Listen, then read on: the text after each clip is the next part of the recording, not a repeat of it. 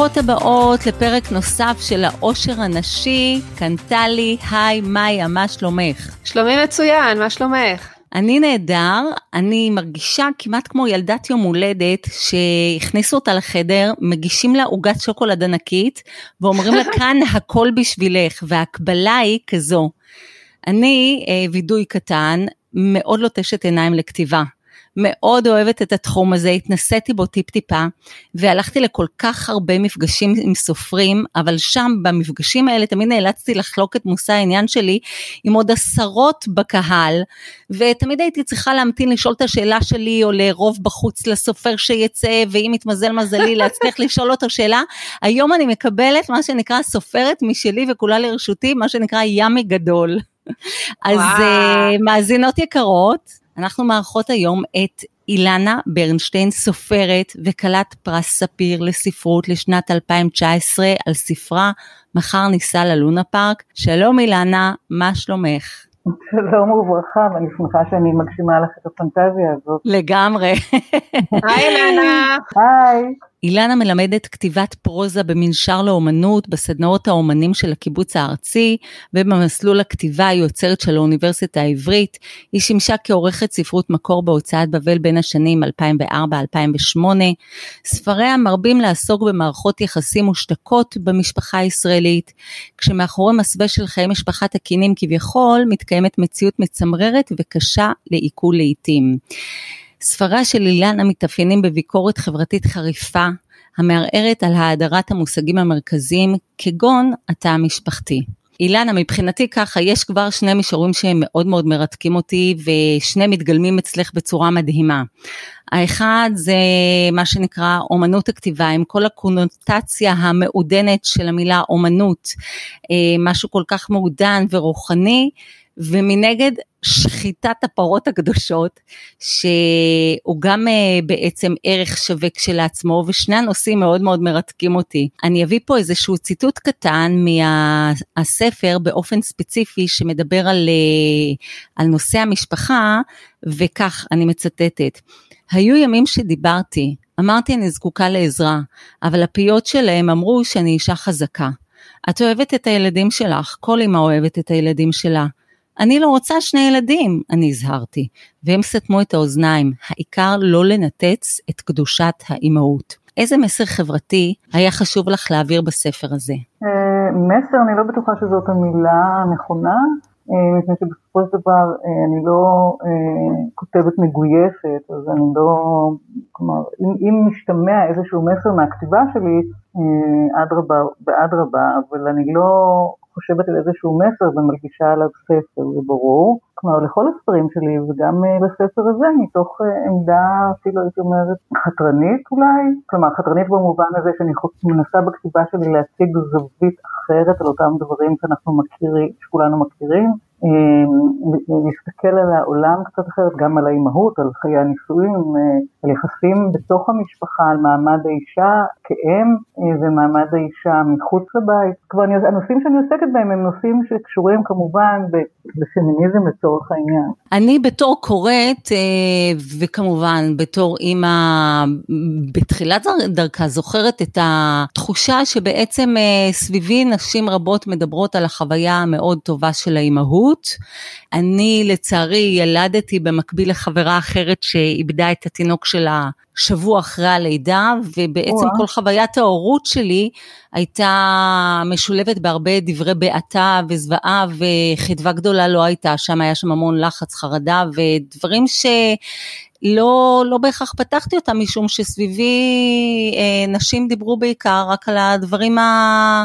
המיטיבים של הלידה, על האושר, על החיבור, על הסקרנות, על החידוש והראשוניות. אז מבחינתי הרגשתי שיש איזשהו מסר, בפרט כשכתוב שהפיות שלהם אמרו לי, את אוהבת את הילדים, כל אימא אוהבת את הילדים, הם אטמו את האוזניים, הרגשתי שאולי יש בכל זאת איזה מסר, תנו לאנשים סביבכם לדבר ולהביע.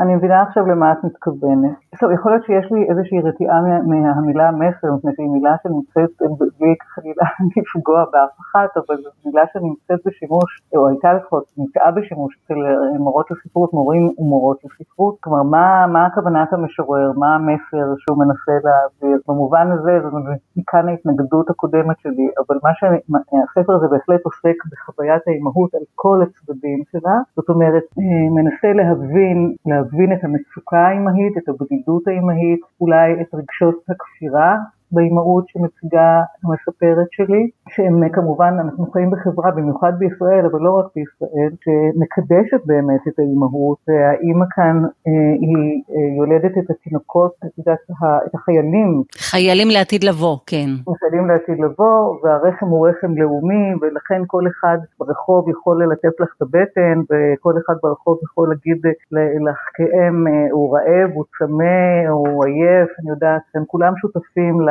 משימה לאומית. לחלוטין. יש היום מידה מסוימת של טולרנטיות כלפי נשים שאולי לא רוצות ללדת. אה, דבר שבאירופה אגב הוא כבר מאוד אה, מקובל והמשפחות אה, מאוד הצטמצמו, אבל עדיין אין יכולת לקבל נשים שמתחרטות על כך שהן ילדו ילדים.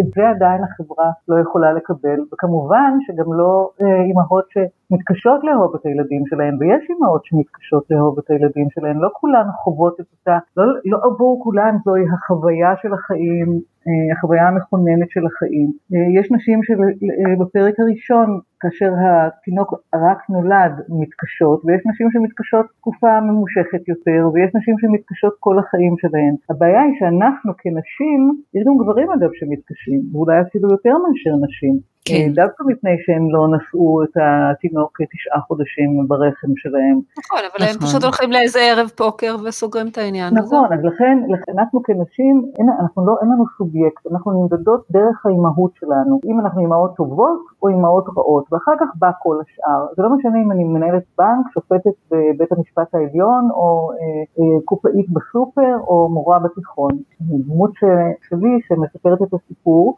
אה, היא, היא, לא, היא לא סופרת, היא מכוננת את עצמה נגיד להיות סופרת, אולי, זה גם לא לגמרי ברור שם, אבל נגיד שהיא באמת תהיה יום אחד סופרת טובה ומוכרת, והקשר שלה עם הילדים יהיה קשר לא טוב, אז תמיד יגידו עליה שהיא אמנם סופרת טובה, אבל זה על חשבון הילדים. יכול להיות שהיא בעצמה תחשוב ככה, כי כבר זה משהו שמוטמע בה משחר ילדותה. היא אה, תשפוט את עצמה, או שהיא תלקה את עצמה. זה מוטמע בכולנו. אני הרגשתי כשקראתי את הספר שלך, שאת פותחת צוהר לאישה מאוד אפלה, למקום שהוא כמעט אה, כמו איזה חלום בלהה, משהו שרווי ברגשות ויצרים אפלים, לא אישה נורמטיבית בכלל. אני אפילו לא יודעת לדבר רק על חוסר מסוגלות הורית, הייתי אומרת אישה עם הפרעה נפשית.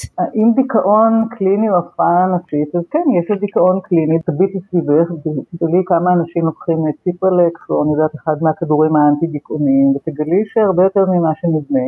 היא סובלת מדיכאון, זה מסמך של דיכאון ללא כל ספק, לא רק מסמך שעוסק באימהות, היא לא, אין לה שום הפרעה אחרת, דיכאון זאת הפרעה, זו הפרעה מספיק קשה, וכמובן שנסיבות חייה לא מאפשרות לה להשתחרר מהמצב הזה. תמיד אה, אומרים דיכאון אחרי לידה, זה קשור להורמונים, ואני חושבת שזה יותר קשור לעניין החברתי, העניין של הבידוד, העניין של להיקלע לעולם שלא חווית לפני, עם כל הקשיים והחוסר שינה, זה לאו דווקא הפרעה נפשית, אולי זה פשוט אה, משהו סיבתי וטבעי. דיכאון אחרי לידה הוא בפירוש דיכאון סיבתי, אם מטפלים בו או בטיפול פסיכולוגי או בטיפול תרופתי, מקצרים אולי את תקופת הדיכאון הזאת של אחרי לידה.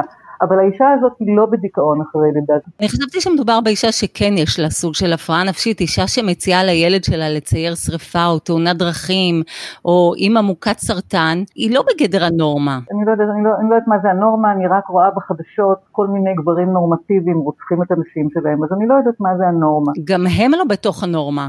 תמיד אומרים, את יודעת, שומעים, מדברים עם השכנים, מדברים עם קרובי משפחה, לא, הוא היה בן אדם נורמטיבי. השם תואר נורמטיבי, כדאי שנסלק אותו מהשיחה. סליחה, כי הרבה... נכון, כל ההגדרות האלה זה תבניות. הם פשוט אנשים רוצחים, אז מה, אז היא במובן הזה, בהשוואה למי שרוצח אותו, היא לא הפר, היא אפילו פעם אחת במהלך כל הספר מרימה קול על, על הילדים שלה, פעם אחת, בשעה שאם אני יורדת פה לגינה שיש לי ליד הבית, זה פשוט אה, חזון נפרץ. ההורים צורכים על הילדים שלהם, מושכים אותם בידיים, גוררים אותם. אני הרגשתי, אני הרגשתי שמדובר פה במישהי שהיא באמת עם איזשהו סוג של הפרעה, אבל יכול להיות שזה לא ככה, ומה ש... אולי פשוט יש לה דמיון מפותח, לא הפרעה. מה שחרה לי זה שחשבתי לעצמי שכשיוצרים דמות כזו שהיא נבדלת מהאישה הממוצעת, אז קל יותר להגיד, אוקיי, אז היא ממילא קוקו האישה הזו, ולכן היא מתבטאת איך שהיא מתבטאת,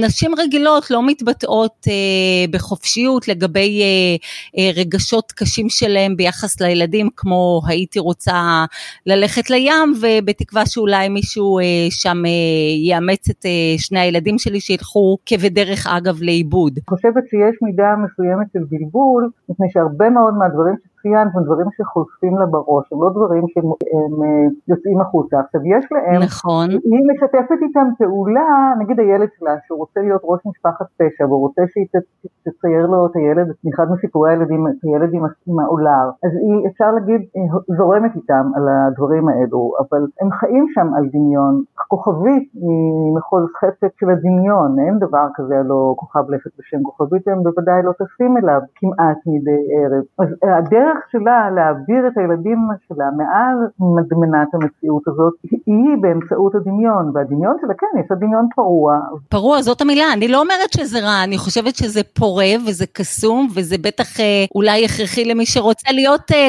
למי שרוצה להיות אה, כותב, זה מייחד אותו. נכון, אבל הסיבה, ואת שאלת שאלה מאוד נכונה, את שאלת, הרי כל אחד שתקרא את זה תוכל להגיד, טוב האישה הזאת היא קוקו, אז, וזה נכון. זה נכון, וזאת הסיבה שבאמת האישה הזאת היא לא, היא לא האישה הממוצעת כפי שקראת, שאני גם לא יודעת מה זה האישה.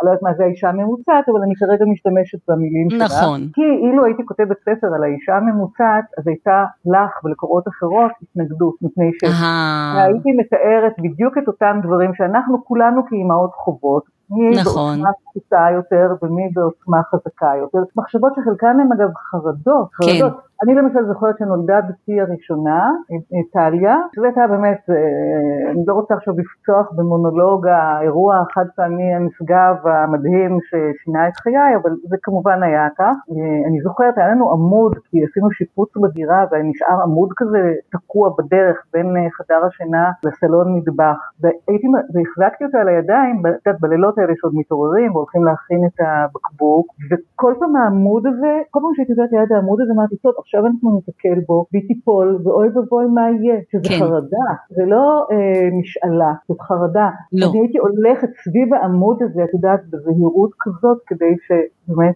שבעמוד הזה אנחנו עוברים לידו כל הזמן, שום דבר כזה לא קורה. אבל המשאלה של, המשאלה של הדמות שלך היא שונה בתכלית, היא לא רק חרדה.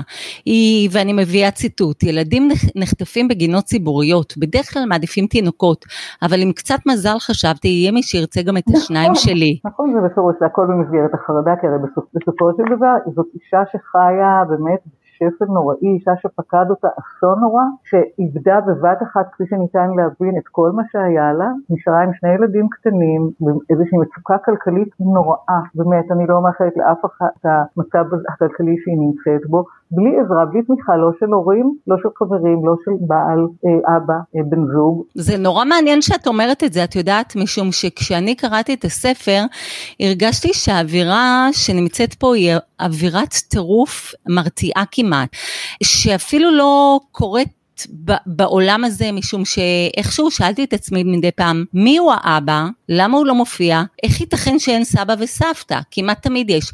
בודדו את האישה הזו כל הזמן היו תלויים לי סימני שאלה למה, נכון, אבל... נכון, אני, אני לא אוהבת ריאליזם פשוט. מאותה סיבה גם לא כינית אותה, לא אותה ולא את הילדים שלה בשם? אה, גם מהסיבה הזאת, אבל מעוד כמה סיבות, אבל אני לא, אני לא אוהבת לסגור את הסיפורים שלי. אם אני נותנת שם אז את מיד ממקמת אותה, אה, את יודעת, יש משלבים לשוניים אה, לשמות. נכון.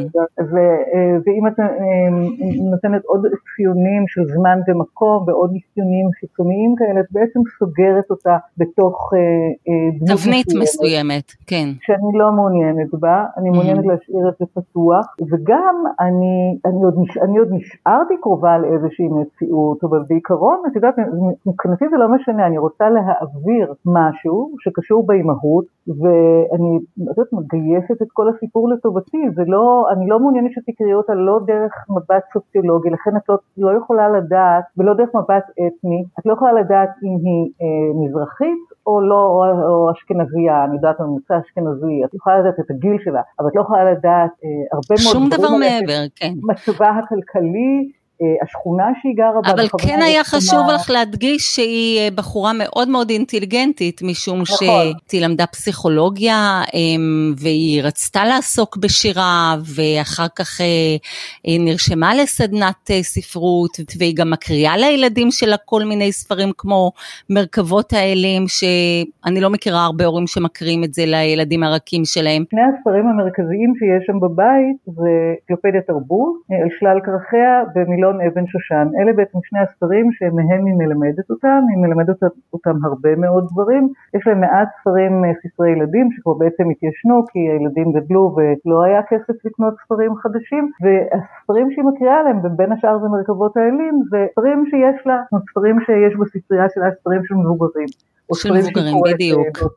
לי יש הרגשה שבן אדם שהוא יצירתי, הוא מצד אחד קיבל מתנה גדולה, מצד שני למתנה הגדולה שהוא קיבל יש גם מחיר. אנשים שהם יצירתיים, לעתים יותר קשה להם לתפקד מבחינה יומיומית בדברים של מעין פרי ספיריט כאלה.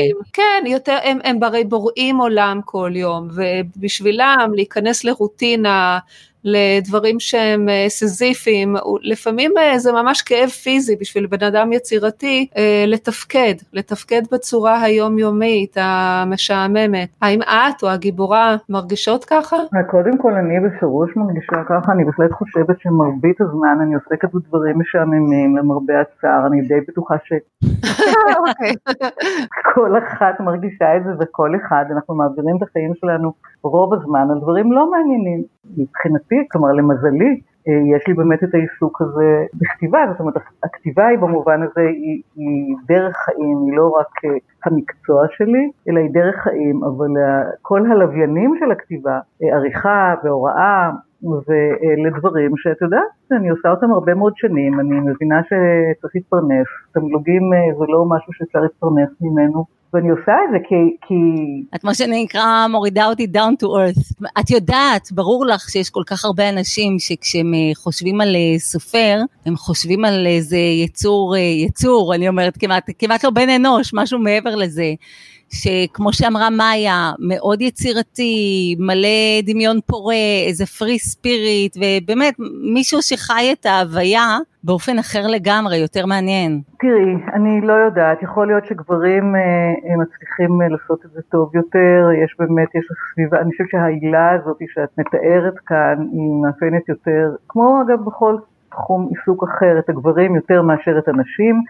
אני אימא לשלושה ילדים וסבתא לשתי נכדות, אני לא יכולה להגיד לך שהעולם הארצי הוא לא חלק מהחיים שלי, בפירוש כן, בפירוש כן, אבל יש לי את היכולת להתנתק גם, יש לי את היכולת פשוט אה, לכתוב ולא להתייחס להרבה מאוד דברים אחרים. כמובן, כאשר אה, הילדות שלי היו קטנות, יש, לי שתי ילדות בנות 35 אה, ו-33, ויש לי ילד בן 22, אז לכן אני אומרת הבנות ובנים מפני שהם נולדו בסרשים גדולים מאוד. אז כשבנותיי היו אה, קטנות ועבדתי במשרד פרסום 8-10 שעות ביום, כתבתי בלילות, כתבתי משמונה וחצי מרגע שהם היו הולכות לישון, עד אחת בלילה, כתבתי שלושה ספרים בתנאים האלה. וואו, כן. טירוף. כן, אז במובן הזה אני מאוד, את יודעת, את רוצה לדבר על מופרעות של יצירה? כן, זה סוג של מופרעות, אחרי 12-10 שעות עבודה במשרד פרסום, ואחר כך אה, גינות ציבוריות, ארוחת ערב, מקלחות וסיפורים, לשבת ולכתוב, כן, ובאמת אה, אני הייתי מאוד מחויבת לכתיבה שלי.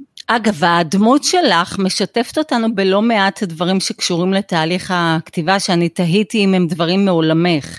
למשל, היא מספרת, התיישבתי לכתוב, למדתי שכדאי להשאיר משפט פתוח רגע לפני שסם השינה מתחיל, כדי שיהיה לי קצה חוט לפעם הבאה. אגב, זה טיפ מצוין לכל מי שכותב, ואני הרבה מדברת על זה עם התלמידים שלי, דווקא לא לגמור את הפסקה, לא לגמור את המשפט, כי קשה מאוד בכל יום להתניע מחדש את הכתיבה.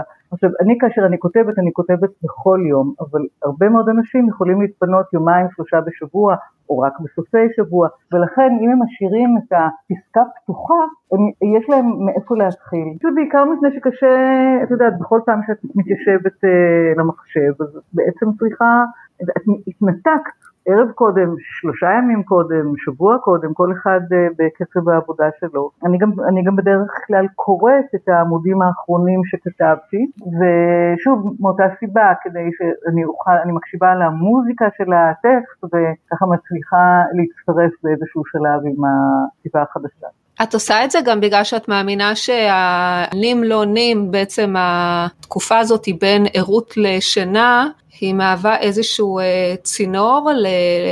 לתת מודע אפילו. לאנרגיית יצירה יותר גדולה, שאת רוצה להתחבר אליה? אני לא, אני לא הדמות הזאת. יש לי 12 ספרים, אני כתבתי עשרות דמויות, אז אני צריכה למצוא להן שפה ולמצוא להן אה, אה, מניירות. זאת אומרת, אני מנסה כל, כל, כמובן שאני משוקעת בכל הדמויות שלי. דברים רבים שלי נמצאים בתוך הדמויות שלי, אבל מבחינת, אני לא יכולה להגיד לך אם אני לא, אני לא כותבת בין שינה לערות, לא. כאשר אני כותבת אני צריכה להיות במלוא חושיי. אני לא, אני לא נרשמת על הכורסה בסלון, את יודעת, אני לא מציירת את הילדים שלי איש נופל מגלגל ענק. כן. לא, לא הכוונה שלי, הכוונה שלי שיש אה, סופרים או יוצרים שאומרים שהם בעצם, אה, אה, הם מרגישים כאילו הם צינור. לא, לא, זה יותר מדי מיסטי בשבילי, יותר מדי מיסטי. אוי, אני כל כך שמחה שאת אומרת את זה, את יודעת? משום שתמיד כשאני קוראת על סופרים שהם אומרים, אני הייתי פשוט הכלי שדרכו הסיפור, לא, לא. אני לא המצאתי את הסיפור. הסיפור בחר אותי והוא זרם דרכי, אני שואלת את עצמי, לעזאזל, למה הם התכוונו בחיים? זה לא יקרה לי. אני לא מרגישה, לא צינור. משה בהר סיני שמקבל את לוחות הברית, אבל אני לא... לא, מעולם לא הרגשתי צינור, אולי יותר כמו חבית, אבל גם אז לא עבר דרכי שום טקסט, אז אה, לא, אני רוצה שתדמיין אותי, כי הרבה מתבטאים ככה, נכון, נכון, לגמרי, צודקת. אני לא יודעת. אז מבחינתי אה, אני לא צינור, בפירוש לא צינור ולא כלי, ושוב, אין, אה, כל העניין המיסטי הזה לא מדבר אליי בכלל. אז את מספרת לנו שזה יותר בגדר של עבודה? עבודה קשה מאוד מאוד, עבודה של פקיד, של פקידה. אני לא מרשה לך להגיד את זה, אני לא מרשה לך, אילנה. עבודה מרוכזת, מאומצת. עבודה יומיומית.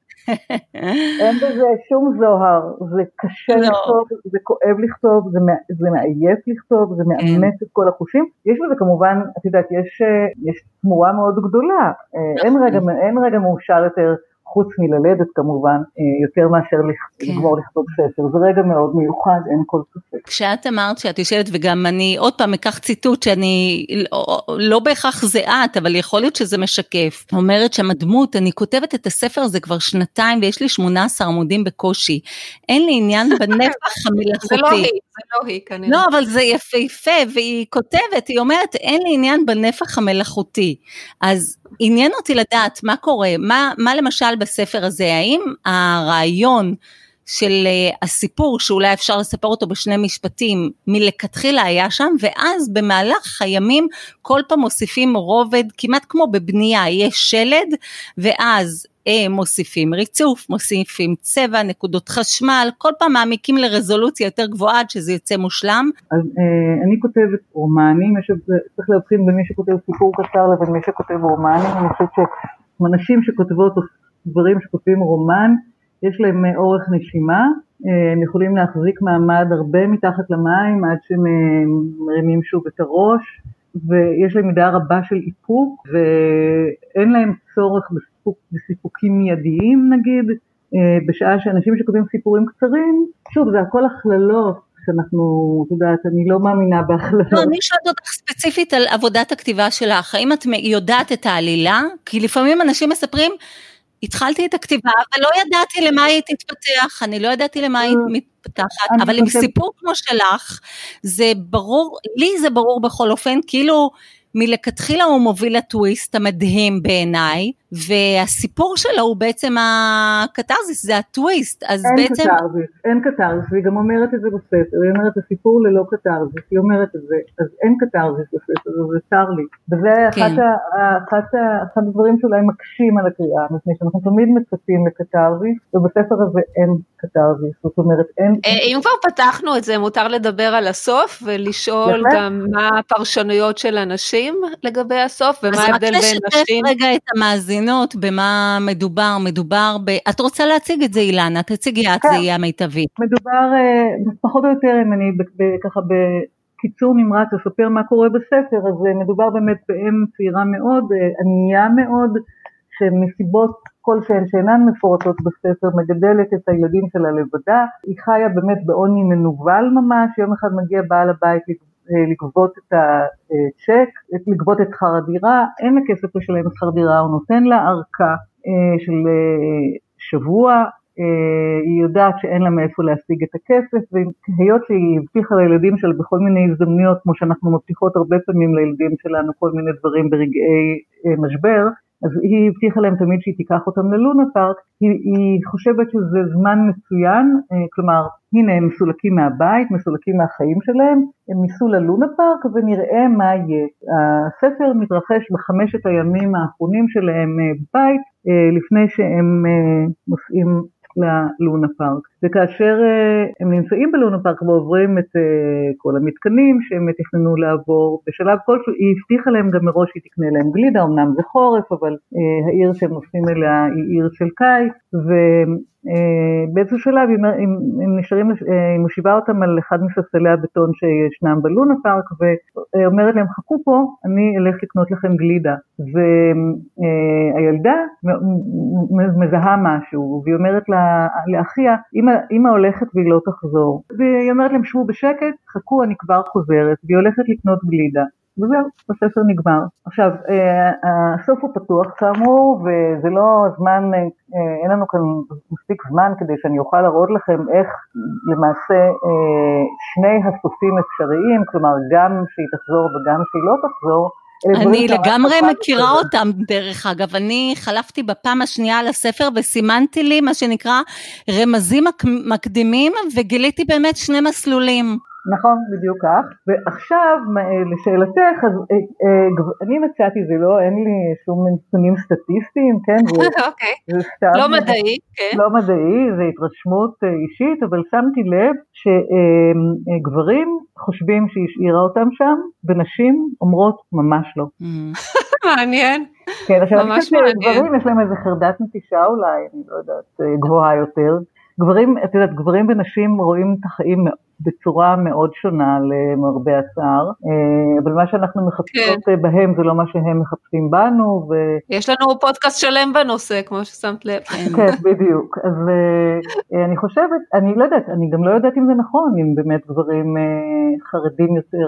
יש, לגברים יש יחסים מאוד מיוחדים עם האימהות שלהם, גם אגב לנשים, אבל אימא לבנות, לי יש ילדים משני המינים, אז אני ממש יכולה לראות את זה בתוך הבית, אבל האופן שבו אנחנו מחנכות את הבנות שלנו, אני חושבת שהוא שונה מהאופן שבו אנחנו מחנכים את הבנים שלנו, ולא בהכרח, לא מפני שאנחנו מעוניינות בזה, לא מפני שאני לא רוצה למשל לציית לחלוקה המגדרית הזאת, ובכל זאת, בכל זאת אני שמה לב שבליל שבת, בארוחת הערב המשפחתית, הבנות שלי מיד קמות מהשולחן כדי לאסוף. ולפנות, ולהביא כל דבר למקום. והבן שלי עוד יושב רגע ומדבר, ויש לו תמיד, כלומר אני אומרת לו גילי קום, אז הוא קם, כן? אבל אצלן, אין, לא צריך להגיד להם, זה עבר, זה עבר, עבר להם במחזור הדם, אני לא יודעת איפה זה. זה לא במחזור הדם, הם פשוט ראו את זה. הם ראו את זה מסביבנו בכל מקום. כן, ייקח עוד כמה שנים טובות, וזה גם אה, סוג של אה, קצת אה, טאבו, כי בסופו של דבר אנשים עדיין הם השפחות של העולם, ולא מדברים על זה נכון. מספיק, לא בבית ספר. ולא בשום מקום. שמתם לב לקשר בין המילה שפחה ומשפחה, זה בעצם נראה לי, כן. לגמרי. וגם uh, הרבה נשים שהן uh, נשים נאורות ומשכילות ועם תארים ועם עבודה, הם לא יפתחו את הנושא הזה, הם יעדיפו לקום בחמש בבוקר ולעשות את זה כדי שקלונם לא יראה. לא ייראה, אה, ולטאטא את זה, לא לפתוח את זה. נכון, נכון, אבל באמת, אם, אם כבר העלית את הנושא הכאוב הזה, אז, אז אני הרבה פעמים משתעשעת במחשבה, את יודעת, אם נשים בכל העולם, בבת אחת, יפסיקו להעניק שירותים בחינם, יהרגו אותנו. לא, הכלכלה תתמוטט, הכלכלה העולמית תתמוטט. כלומר, יפסיקו לנקות, לכבס, לבשל, להסיע את הילדים, להחזיר את הילדים, לסעוד, כל מה שנשים עושות בחינם, אוקיי? כן. הכלכלה תתמוטט. לגמרי, הדברים האלה כן. עולים המון כסף, ומי שיש לה הורים ויודעת כמה זה עולה אה, לשכור מטפלת אם יש, אם יש צורך, כן, אם אין ברירה, או בית הורים, או כל דבר כזה, או, או, או מי שיש לה מנקה בבית. יודעת כמה כסף זה עולה, ו- ואנחנו פשוט נותנות את זה בחינם, וככה מתייחסים אליהם, פשוט מאוד. מסכימה. אז אני יכולה לשאול אותך בחזרה בנוגע ל- לסוף הסיפור שהוא עמום, ונותר לפרשנות הקוראים, אם את בעצמך התקשית לקחת החלטה לאן את נוטה במאזן שבין אה, נניח השארת הפרשנות בידי הקורא, לבין הרצון שלך להעביר באופן מפורש יותר את הפואנטה. אני אגיד לך מה, מה גם זה כמובן דבר שהבאתי בחשבון, בכלל הספר הזה הוא ספר שחשבתי שם באמת על כל מילה, אפשר לדבר על זה שזה ספר, אני קוראת לו ספר המחיקות הגדול, כי כל כך הרבה מחקתי שם כדי לחדד את הדברים. אני לא רציתי שום פנים באופן לכתוב סיפור שבו אימא עוזבת את הילדים שלה, באופן למה? אני אגיד לה, למה? בדיוק למה, כי זה לא מה שעניין אותי בסיפור הזה. מה שעניין אותי בסיפור הזה זה לצלול לתוך הלא מודע האמהי הזה, לנסות להבין אותו, את המנגנון האמהי הזה, מה עובד שם, ולא, ולא להיכנס עכשיו, לא לכתוב ספר של אימא שעוזבת את הילדים שלה, שזה בכלל לא מאפשר לי, כן, זה מיד מסיט את תשומת הלב. כי אימא שעוזבת את הילדים שלה, איך אמרת קודם, היא לא נורמטיבית. אז לא בא לי להתעסק בזה בכלל. כי זה לא, זה לא הספר. עכשיו, mm-hmm. אני מעדיפה, אני מעדיפה להעביד את הקוראים שלי, אני מעדיפה שהקוראים והקוראות שלי הם אלה שינסו להבין אם היא עזבה או לא עזבה, אבל זה לא העניין, העניין הוא איך זה להיות אימא, מה זה אומר להיות אימא, איזה חרדות יש לך בתור אימא, איזה אשמה את נושאת בתור אימא, איזה מחשבות שאסור לך לחשוב יש לך בתור אימא, וכל זה כאשר את אוהבת את הילדים שלך, היא מאוד אוהבת את הילדים שלה אגב, שוב, היא לא אימא שמתקשה לאהוב את הילדים שלה, אילו האישה הזאת שהאסון הזה פקד אותה, לא הייתה אימא, אילו הייתה אישה שבן הזוג שלה וההורים שלה למשל נספו בתאונת דרכים, אוקיי? היא הייתה כן. זוכה לחמלה אדירה, אבל בגלל שהיא אימא, היא לא זוכה בשום חמלה, כי יש לה תפקיד בעולם. יש לה גם אחריות, אבל, כן? כן, יש לה אחריות. ונכון, אבל את יודעת, אנשים שמתייחסים אליה בצורה נוראית, ובלי שום פרופורציה למה, ש, למה שהיא עושה, היא, היא, לא, היא לא פוגעת בנפש חיה.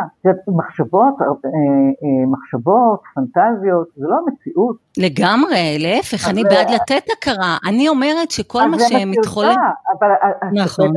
את שופטת אותה על סמך, על, על סמך המחשבות שלה, על סמך הפנטזיות שלה, אבל בפועל, בפועל, מה היא עשתה? היא לא עשתה שום דבר. נכון, היא ציירה להם אסונות על הקיר. ואגב, גם דבר די נחמד, כי אין להם טלוויזיה, הטלוויזיה התקלקלה, ואין כסף לתקן, ופשוט יש שם פלקט מתחלף, כן, שבו קוראים דברים. והם יושבים מול הפלקט הזה ומדמיינים דברים, אני חושבת שקורים שם דברים מאוד יפים בינה לבין הילדים. אבל כן, אישה, אישה בדיכאון עמוק, שלא יכולה להזכיר אותו במשך רוב שעות היום, היא אישה אבודה, ודרכה, דרכה אני הצלחתי באמת להציג הרבה מאוד דברים שעניינו אותי, וגם להבין. אחת, אחת, אחת אה, המוטיבציות אה, שלי לכתיבת הספר הזה הייתה לנסות להבין אימהות שזה לא בא להן בקלות. כן. אני חושבת שגם אימהות שזה בא להן בקלות, ואני מאוד הייתי בעניין של אימהות ובא לי בקלות, אבל היו לי כמה שלושה ילדים צפופים. זה היה מאבק יומיומי עם השפיות בשנים מסוימות. כן, נכון. ואני חושבת שהרוב הגדול אה, של נשים נאבקות בשפיות, בפרט שאף אחד לא מכין אותנו לתפקיד נכון. הנפלא הזה, אבל המאתגר. נכון, אגב עכשיו, בגלל אה, הקורונה והסגר, אז אפילו אמרו לי כל מיני, כל מיני, אני מקבלת המון פניות, הספר הזה כנראה לוחץ ככה בכל מיני מקומות מאוד רגישים, אז אה, אני מקבלת המון פניות, עכשיו גם עם הפרס, שוב, יש לו איזה חיים שניים לספר, אה, והרבה אנשים אה, כתבו לי שכל מיני דברים שהם חשבו שלא, זה לא ייתכן, כן, שהם לא, קצת ההורים לילדים, לילד ראשון או שני שהם עוד שבויים באיזושהי פנטזיה של ההורות, ה... כמו שמעצבים את חדרי הילדים כן, היום, אז הם מעצבים גם את הילדים באופן הזה, אז הם לא, לא האמינו שהם יוכלו להגיד איזה דבר לא יפה אולי לילד, או לגלות חוסר סבלנות כלפיו, את יודעת, יש עד גיל, במיוחד אם יש רק ילד אחד, אז עד גיל שלוש, ארבע, חמש, את עוד באמת מסוגלת אה, להתמיד בזה, זאת אומרת, אה, להיות מאוד מרושנת, מאופקת, אה, לא להגיד דברים אולי לא יפים, לא לגלות חוסר סובלנות. והקורונה הזאת, הסגר הזה שנכפה על הרבה מאוד משפחות, באמת אה, הוציא כל מיני דברים כאלה. וזה כאשר יש מקרר מלא, יש טכנולוגיה, יש מסכים לקפוץ אליהם, אה, כל רגע להחליף מסך, אה, יש בידור. אה, לאישה הזאת המקרר ריק, אין לה שום תקשורת עם העולם שמבחוץ להוציא את השכנה הזאת, שהיא משלמת מחיר יקר מאוד על כן. הקשר הזה. ואותו כן. פסיכיאטר שגם בעצם משמש כפסיכולוג במקרה שלה, הוא מדבר איתה, ובמצב שלה, זאת אומרת, אני לא, לא, לא יודעת איך הרבה מאוד אנשים שמתפקדים נפלא, איך הם היו מתפקדים במצב הזה. אני לא חושבת שזה בקלות. אני חושבת שכשאני קראתי את הספר הזה, אני הרגשתי שהוא אה, בעצם אומר לי, יש לך לגיטימציה מלאה להרים את המסך ולהציץ פנימה אל הרגשות הקשים שלך, אל הרגשות האפלים והמורכבים שלפעמים סותרים אחד את השני, אה, ושלא מדברים עליהם, שהם באמת אה, מתקיימים רק בתוך הספירה שלי פה מעל הצוואר, בין אוזן ימין לאוזן שמאל.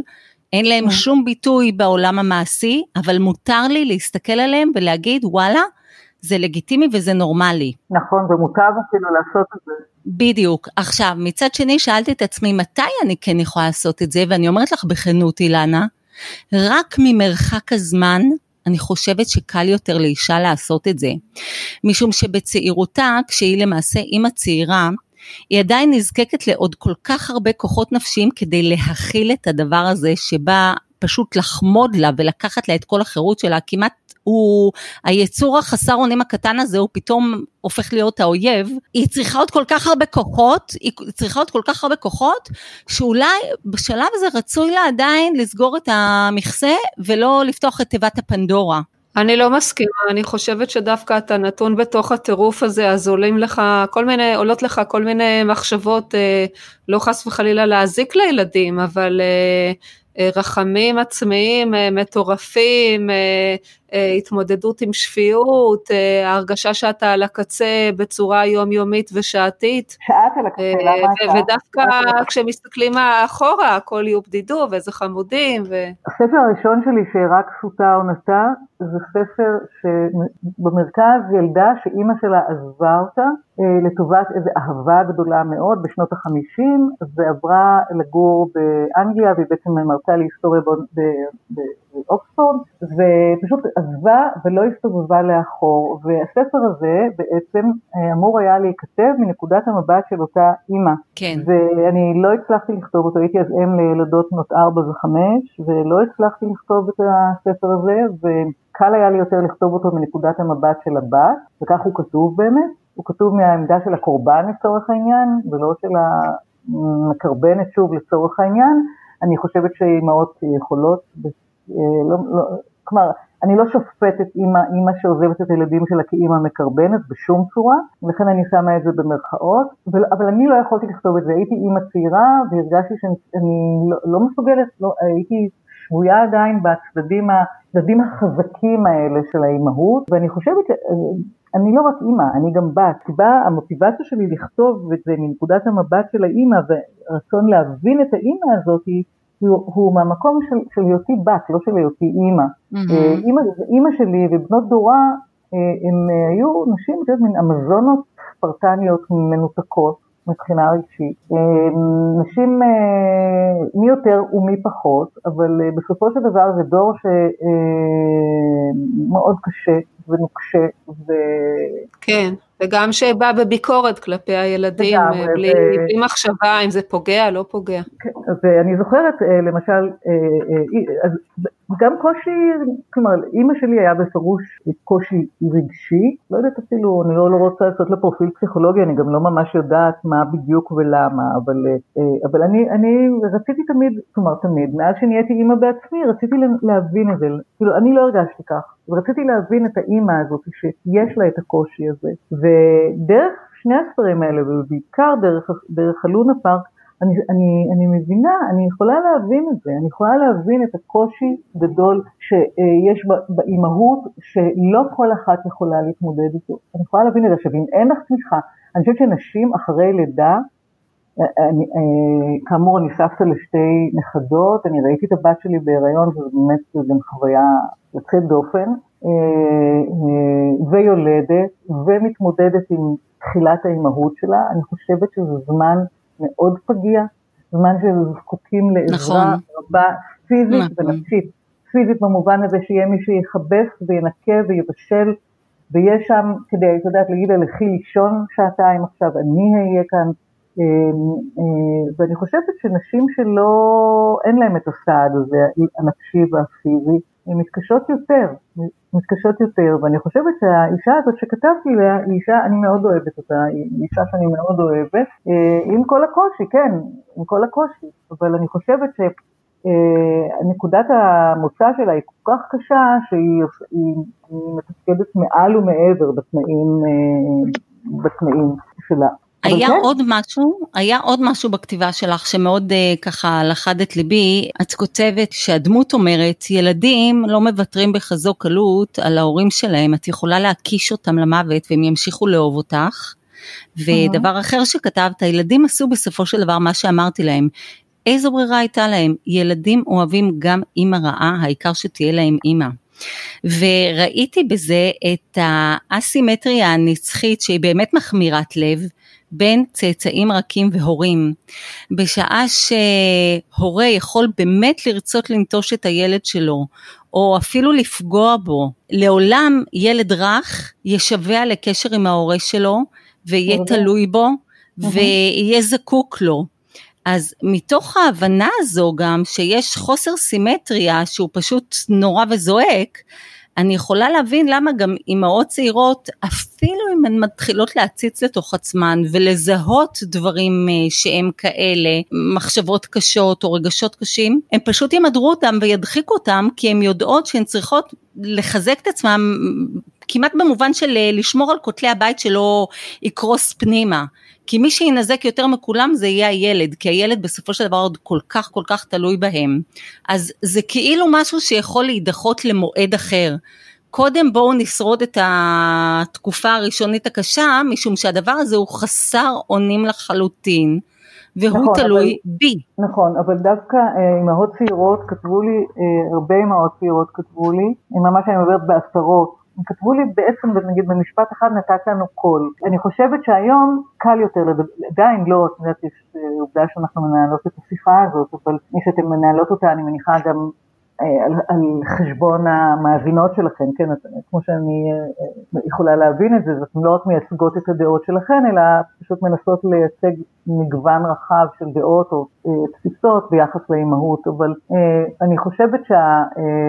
יש יותר פתיחות לדבר על הדברים האלה היום.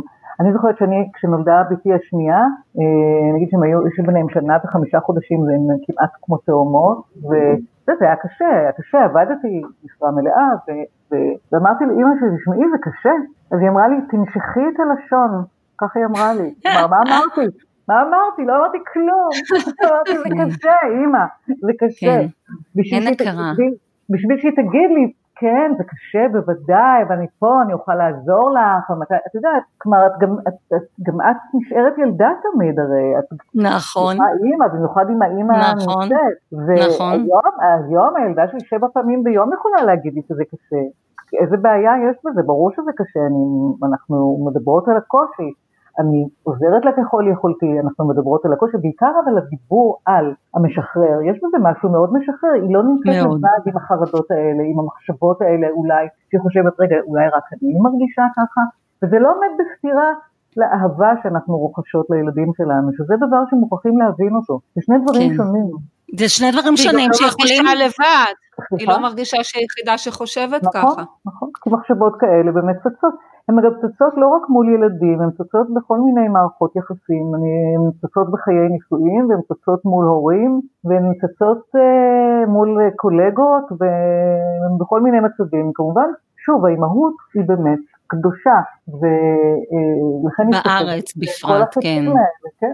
להיות נכון. אימא טובה זה הדבר, זה, כך אנחנו מזוהות, היותנו אימהות טובות או לא טובות. בכלל, המוטו גם של משפחה, משפחתיות, זה לא רק האימהות, הקשר הישיר והאנכי בין הורה לצאצא, אלא גם ביחסי אחווה במשפחה. אה, זה פועל, המשפחה מקבלת איזושהי קדושה יתרה. נכון, נכון. אבל ראינו שבמצבי לחץ כמו סגר, אז 40 אחוז עלייה באלימות בתוך המשפחה.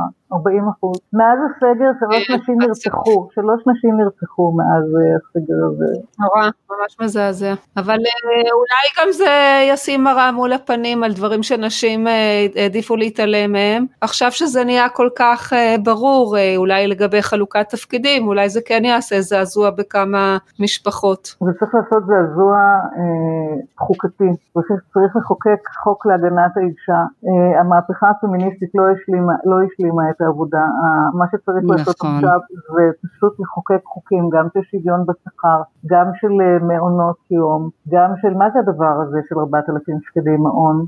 מה, למי יש כסף כזה בכלל לשלם? אז נשים נכון. נשארות בבית, אם יש לך שני ילדים זה 8,000 שקלים. אני מאוד אהבתי כשכתבת את זה בספר שלך, אמ, העולם אוהב אימהות, כל המדינות שבעולם.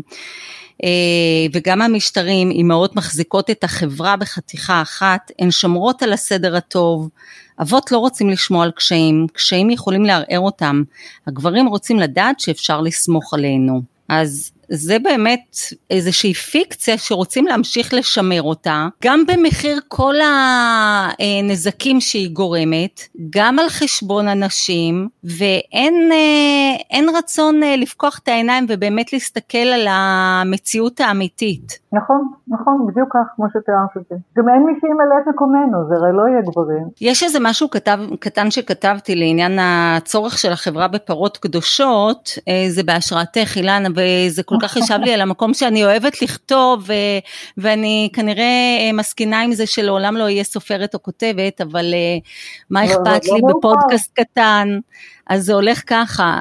השחזתי מילים לקראת השחיטה, בחרתי פרה מדושנת, קדושה, הקזתי דמה, ריטשתי דמותה, סוף פסוק, נקודה, עיינתי אותה.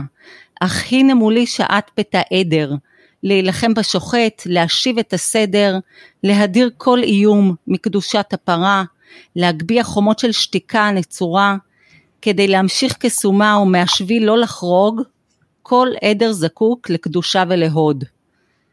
זה מה שאני בכל מקרה אה, מרגישה, זה מה שאני מרגישה, זה מה שאני מרגישה דרך אגב ככל שזה נוגע. אני אקח לך את פרס, ספיר כבר תפוס, אבל אנחנו נמצא פרס בשם אחר. אבן גיר, אבן גיר זה גם טוב, אבל אני רוצה להגיד, פרס אבן גיר, אני רוצה להגיד שאני מרגישה מאוד חזק בעניין הזה, לא רק לגבי האימהות, אלא גם לגבי הצבא.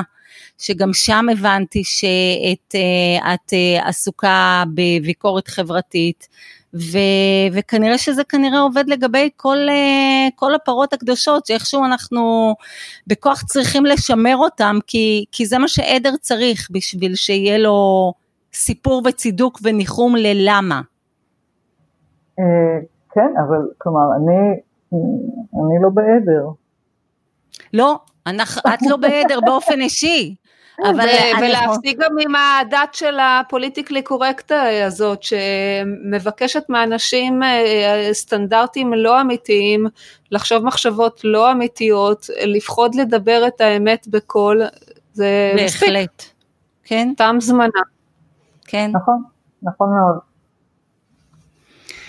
טוב, שאלה אחרונה שמעניינת אותי בעניין הכתיבה. Uh, הדמות שלך מספרת, uh, זה מרגיש לי ככה כמו איזה מוטו שעובר בספר, שסופר ראשוני צריך שמישהו יאמין בו. Uh, הדמות מספרת, הסופרת אמרה שאם אכתוב ואקרא, אצליח לכתוב משהו בעל ערך. הייתי צריכה מישהו שיגיד לי, לראות בעצמי לא הייתי מסוגלת. אם לא רואים אותך, אם לא רואים אותך, את לא קיימת. Uh, האם סדנאות הכתיבה שאת מעבירה משמשות את הקביים הראשונים התומכים לאלה שמתנסים בפעם הראשונה בכתיבה? אה, אני מלמדת כבר 20 שנה בכל מיני מסגרות, גם בסדנאות אה, כתיבה וגם במוסדות, כלומר, אה, במסלולי כתיבה, נאמר, שיש באוניברסיטה או... אה, אז זה שונה, זאת אומרת, אלה חוויות שונות גם בשבילי וגם בשביל הלומדים. אבל uh, בסדנאות למשל, כאשר לימדתי בעבר uh, בבית הסופר, ומגיעים לסדנה הזאת אנשים, את יודעת, בין 20 ל-60, uh, אנשים שהם כבר ברובם לפחות בעלי מקצועות אחרים, אז הם לא, לא תמיד יש להם פנטזיה להיות סופרים. הם באים לשכלל את המיומנויות שלהם, אוהבים לכתוב, אבל אין להם את הפנטזיה הזו. Mm-hmm. במסלול, ובאמת השיעורים הם פחות לחוצים במובן הזה, זה פשוט אנשים שאוהבים לקרוא ואוהבים לכתוב. על אף שבסדנאות האלה יצאו אה, שבעה, שבעה סופרים בעצם. אה, די, מיד תספרי לנו מהם, מיד תאמרי לנו לפחות אחד או שניים, שגם נוכל לפרגן להם. גיל קדרון, למשל, אני רושמת לי. אה, כותב ספר שנקרא זרע הפורענות. אה, מעיין גולדמן, סופרת נפלאה, אה, שכתבה ספר שנקרא אישה נחה. כבר משתי השמות הראשונים, אני מרגישה שאת השפעת עליהם. זרע הפורענות ואישה נחה, לא נהדר. זרע הפורענות אגב זה... שטפת להם את המוח, כן. לא, לא, זרע הפורענות זה דווקא סיפור על אה, גבר שאין לו אה, זרע, ובעצם... אה, אה מעניין. הולכים לבנק הזרע, והוא בת זוגו הולכים לבנק הזרע. ואישה נחה, כשמה כן היא, זאת אומרת, מעיין גולדמן היא פשוט כתבה ספר מקסים על הבטלה, בשבח הבטלה. אז הם באמת, שניהם היו תלמידים שלי בבית הסופר, לא באיזה מסגרת, אה, אני יודעת, זוהרת. אה, כן, זה, זה, זה נורא תלוי במי בא, כלומר, גם איזה מידה של, לא רק של כישרון, אלא של מחויבות, זה בעיקר מה שצריך. כן. מחויבות ו... אה, נגיד, כדי להתבטא יפה, יש שוון. Mm-hmm. מעניין. אז אה, הנה, יש לך פה עוד סופרת. אה, לא, אני, אני, אני כותבת. סופרת זה כבר משהו אחר, אבל uh, בכל מקרה, היה לי תענוג, uh, מה שנקרא, לקבל מנה אישית, סופרת אישית משלי, ואם התחלתי בדימוי הזה, שזה כמו עוגת יום הולדת שוקולד, רק שאני והיא יושבות בחדר ואני יכולה להביס את עצמי בה בלי שאף אחד אה, יפריע, אז אתן יודעות הרי מה קורה שאוכלים הרבה סוכר, זה מייצר חשק לעוד. אז אני מסיימת איתך, אילנה, עם הרבה חשק לעוד. אה, אני לא יודעת אם את אה, מקיימת אה, עדיין סדנאות לכותבים, אבל אני אתעניין, ויש מצב שעוד ניפגש שם. טלי מאוד מוכשרת, אני אומרת גם לך וגם למאזין. יש מצב שניפגש. יכול להיות שבשנה הבאה תהיה לי סדנה. נהדר. תודה רבה לכם שהערכתם אותי. תודה רבה לך. תודה, תודה אילנה, היה ממש כיף לדבר, ושיחה גם מעניינת וגם ממש בכיף, לא, לא הרגשתי שאני מדברת עם... איך אני אדבר עם סופרת מפורסמת? אחרי שהיא, תקשיבי, אחרי ש... אחרי שהגדירה לנו את עצמה כפקידה, ומה שנקרא הורידה את כל אה, גלימת הזהב שאנחנו עטינו על סופרים, אז אה, הרגשנו מה שנקרא כאחד האדם. גם זיעה מנצנצת. יפה. אז תודה רבה. תודה לכן, ערב טוב. להתראות. ביי, ערב טוב, תודה. עד כאן פרק נוסף של העושר הנשי ולכל מאזינותינו ביוטיוב לא לשכוח ללחוץ על כפתור הרשמה למנוי הנמצא מתחת לסרטון מצד שמאל בצבע אדום. לחיצה על הכפתור אינה עולה כסף, אינה פותחת טופס ואינה מחייבת אתכן לדבר. נודה לכם על הלחיצה ותודה שהייתן איתנו ולהתראות בפרק הבא. ביי טלי. להתראות מאיה.